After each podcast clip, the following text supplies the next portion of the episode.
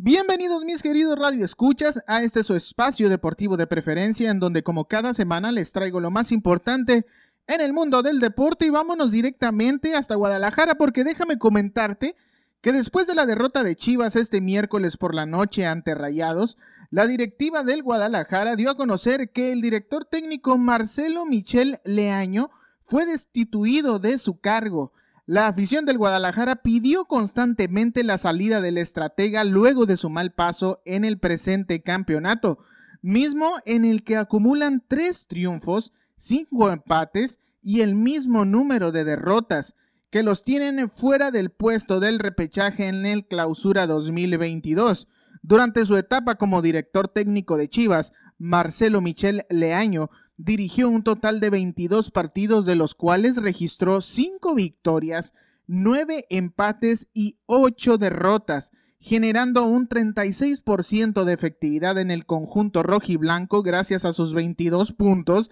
de 66 posibles. Ahora, debido a esto, resuenan algunos nombres interesantes para ocupar el banquillo de director técnico tales como Matías Almeida, Antonio Mohamed, Marcelo Bielsa y José Luis Sánchez Solá. Esperemos y se resuelva muy pronto este problema de Chivas que vienen arrastrando durante ya bastante tiempo. Y es momento de irnos a la información del mejor torneo del fútbol a nivel mundial pues te cuento que el Real Madrid protagonizó un partido histórico el pasado martes en el Santiago Bernabéu al remontar su eliminatoria contra el Chelsea y clasificarse a las semifinales de Champions League. En la capital española, el Chelsea ofreció una maravillosa exhibición en el Bernabéu y con 0 a 3 en el marcador, los londinenses estaban a punto de firmar una de las remontadas más importantes en la historia de la Champions,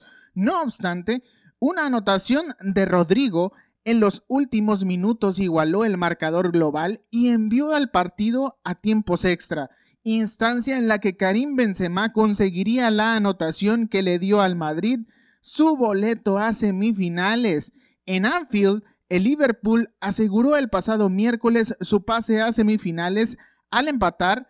a tres goles con el Benfica y ganar la eliminatoria por marcador global de 6 a 4. Por su parte, el City disputó un duro partido en el Wanda Metropolitano ante un Atlético de Madrid que intentó igualar la eliminatoria hasta el último minuto, pero los colchoneros no pudieron ante el líder de la Premier League. Al respecto de Villarreal, equipo que se ha convertido en la mayor sorpresa de la Champions League 2021-22 tras eliminar a la Juventus y al Bayern Múnich, dirigidos por Unai Emery. El Real Madrid se enfrentará en semifinales al Manchester City. El encuentro de ida se disputará el 26 de abril y el compromiso de vuelta se celebrará el 4 de mayo. El Liverpool se medirá al Villarreal y el primer duelo se llevará a cabo el 27 de abril, mientras que la vuelta se jugará el 3 de mayo. Ahora vámonos rápidamente con noticias del boxeo, pues déjame decirte que Gennady Golovkin está cada vez más cerca de una tan esperada pelea de trilogía con el mexicano Saúl El Canelo Álvarez. Un día después de cumplir sus 40 años, Golovkin capturó un segundo título de peso mediano con un knockout en el noveno asalto de Ryota Murata el sábado en Saitama, Japón, en una de las primeras candidatas a pelea del año. Golovkin derribó a Murata en el primer golpe que lanzó en el noveno asalto, un poderoso derechazo, antes de derribar a la estrella japonesa con otro derechazo más tarde en el asalto, lo que provocó que la esquina tirara la toalla para detener el combate. La victoria no solo agregó el título de la AMB de Murata en las 160 libras a la colección de Golovkin, sino que, lo que es más importante, aseguró que Golovkin avanzara hacia una tercera pelea con Álvarez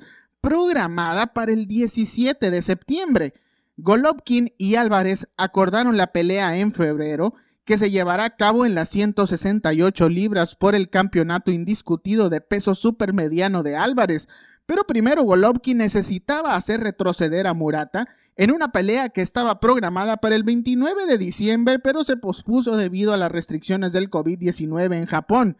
Con Murata fuera del camino, Álvarez, el boxeador libra por libra número uno, ahora debe derrotar a Dimitri Vivol el 7 de mayo en un desafío por el título de peso semipesado para finalizar el tercer choque con Golovkin, una pelea que Álvarez dijo ya es personal. Mis queridos radioescuchas, hasta aquí la información deportiva. Que tengas un delicioso fin de semana. Y recuerda que nosotros nos seguiremos escuchando el próximo viernes aquí en el mejor programa de la radio, en cabina con Tere Coronado.